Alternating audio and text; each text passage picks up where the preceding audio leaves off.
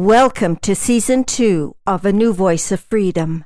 The podcasts are taken from the four volumes In Defense of Christianity, written by Ronald Keith Messer.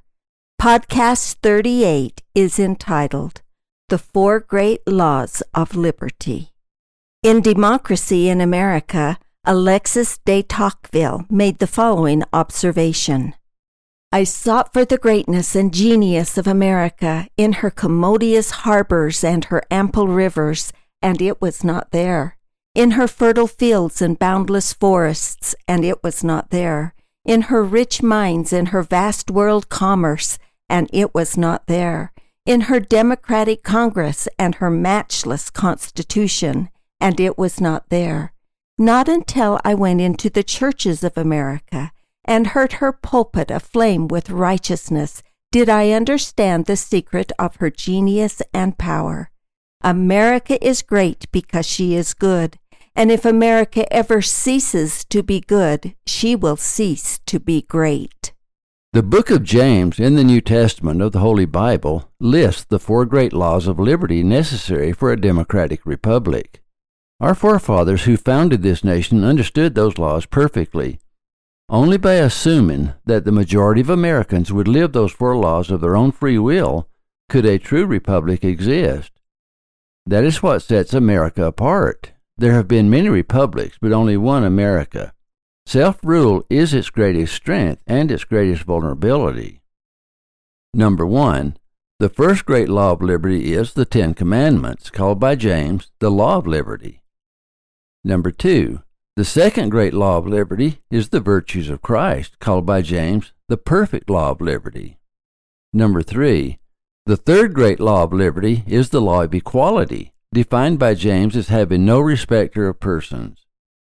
Number four, the fourth great law of liberty is the two great commandments, called by James the royal law. The first great law of liberty. The law of liberty is made up of the Ten Commandments. Without the Ten Commandments, there is no foundation for liberty.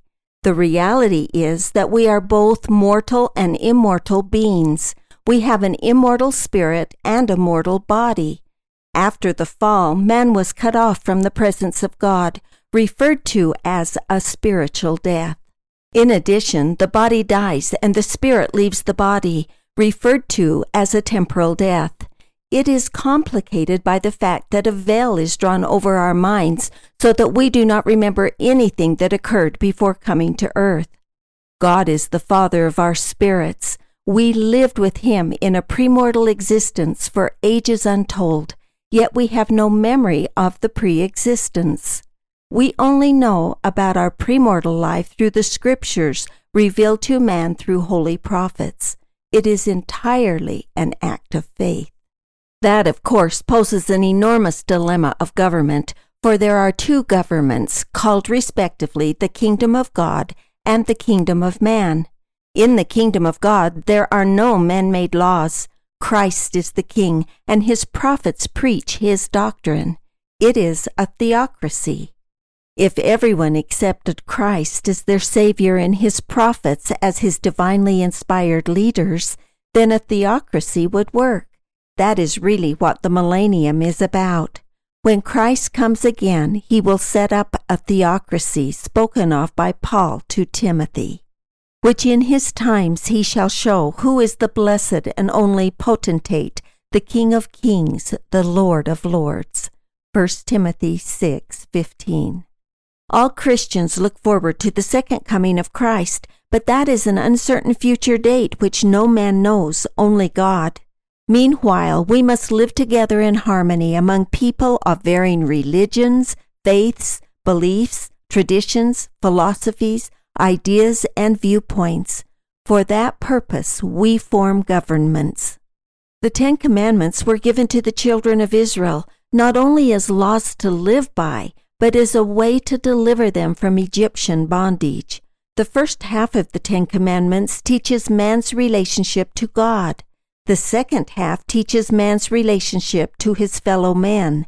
The preamble to the Ten Commandments states, I am the Lord thy God, which brought thee out of the land of Egypt, from the house of bondage.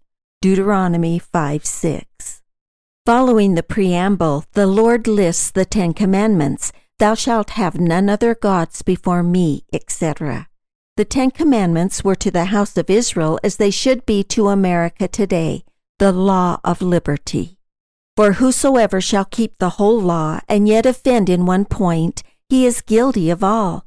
For he that said, Do not commit adultery, also said, Do not kill. Now if thou commit no adultery, yet if thou kill, thou art become a transgressor of the law. So speak ye, and so do, as they that shall be judged by the law of liberty. Freedom in America was established on the assumption that the absolute laws of the Ten Commandments were necessary for freedom to exist. Today, there is an organized effort by warring factions in high places in Washington to entirely remove Christianity from our government.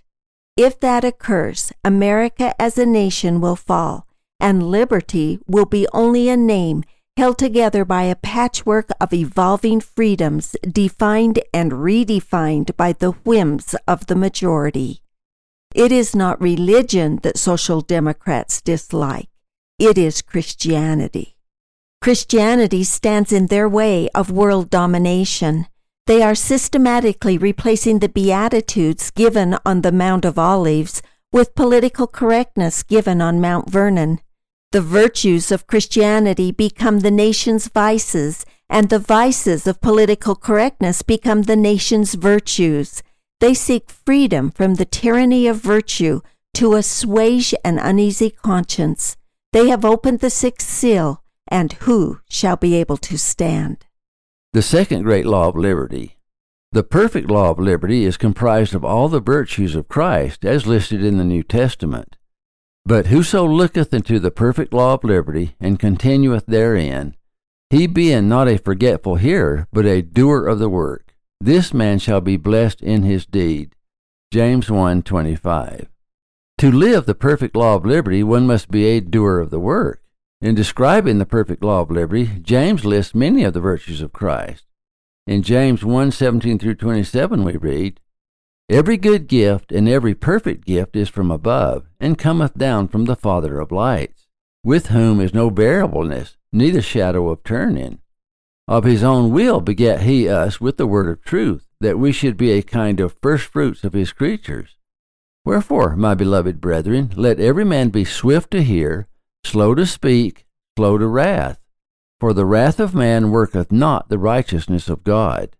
Wherefore, lay apart all filthiness and superfluity of naughtiness, and receive with meekness the engrafted word, which is able to save your souls. But be ye doers of the word, and not hearers only, deceiving your own selves. For if any be a hearer of the word, and not a doer, he is likened to a man beholding his natural face in a glass. For he beholdeth himself, and goeth his way, and straightway forgetteth what manner of man he was. But whoso looketh into the perfect law of liberty, and continueth therein, he being not a forgetful hearer, but a doer of the work, this man shall be blessed in his deed. If any man among you seem to be religious, and bridleth not his tongue, but deceiveth his own heart, this man's religion is vain. Pure religion and undefiled before God and the Father is this to visit the fatherless and widows in their affliction, and to keep himself unspotted from the world.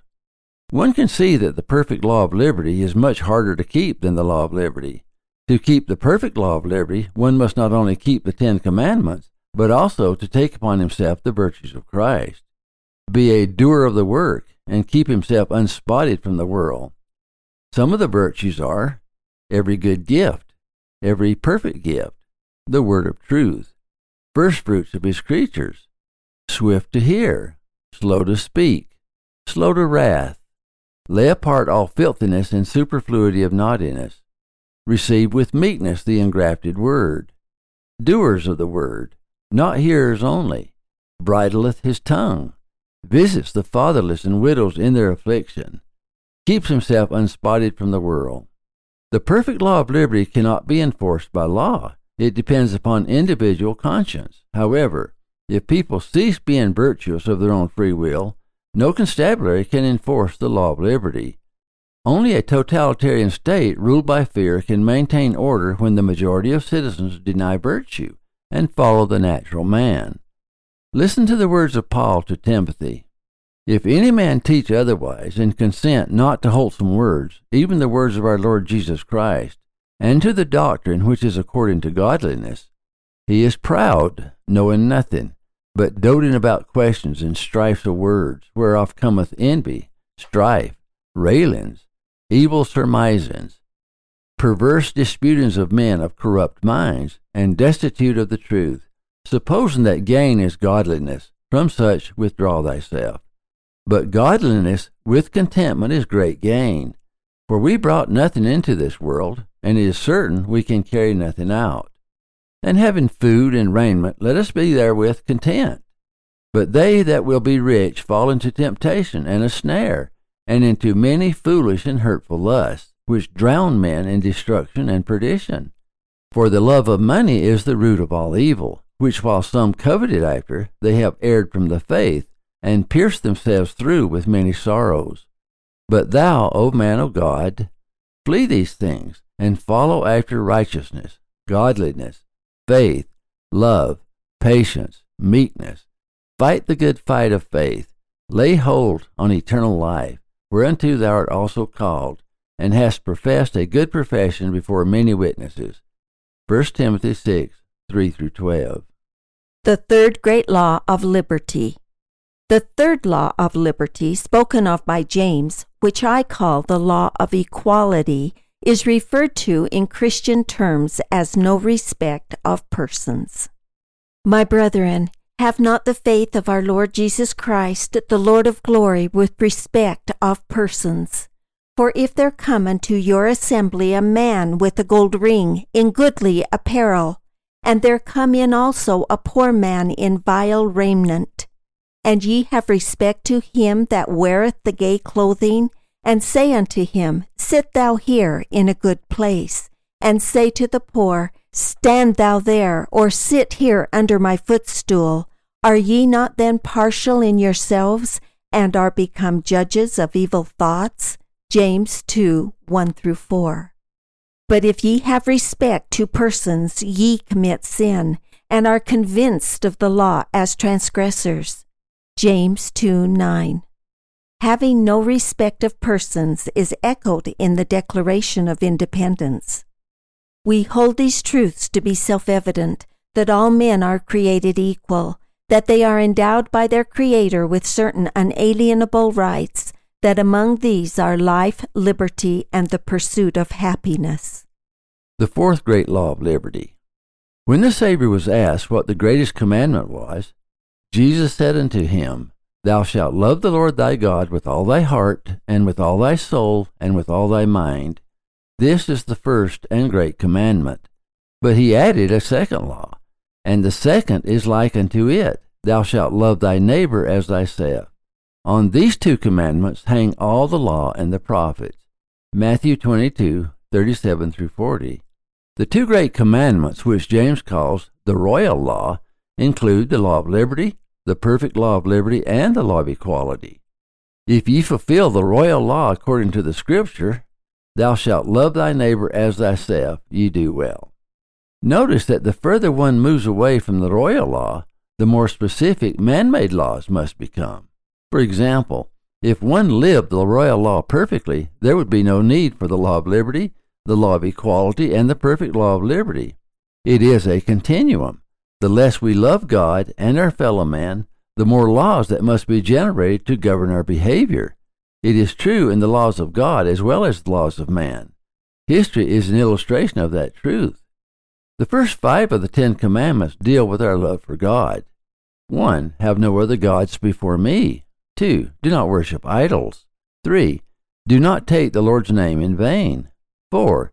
Keep the Sabbath day holy. 5. Honor thy father and thy mother. The last five commandments deal with our love for our neighbor. 1. Do not kill. 2. Do not commit adultery. 3. Do not steal.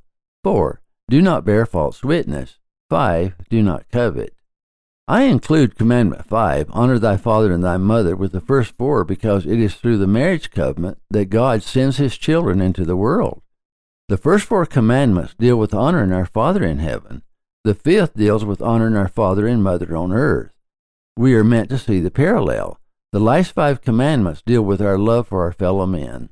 The less moral the people are, the more government must regulate behavior.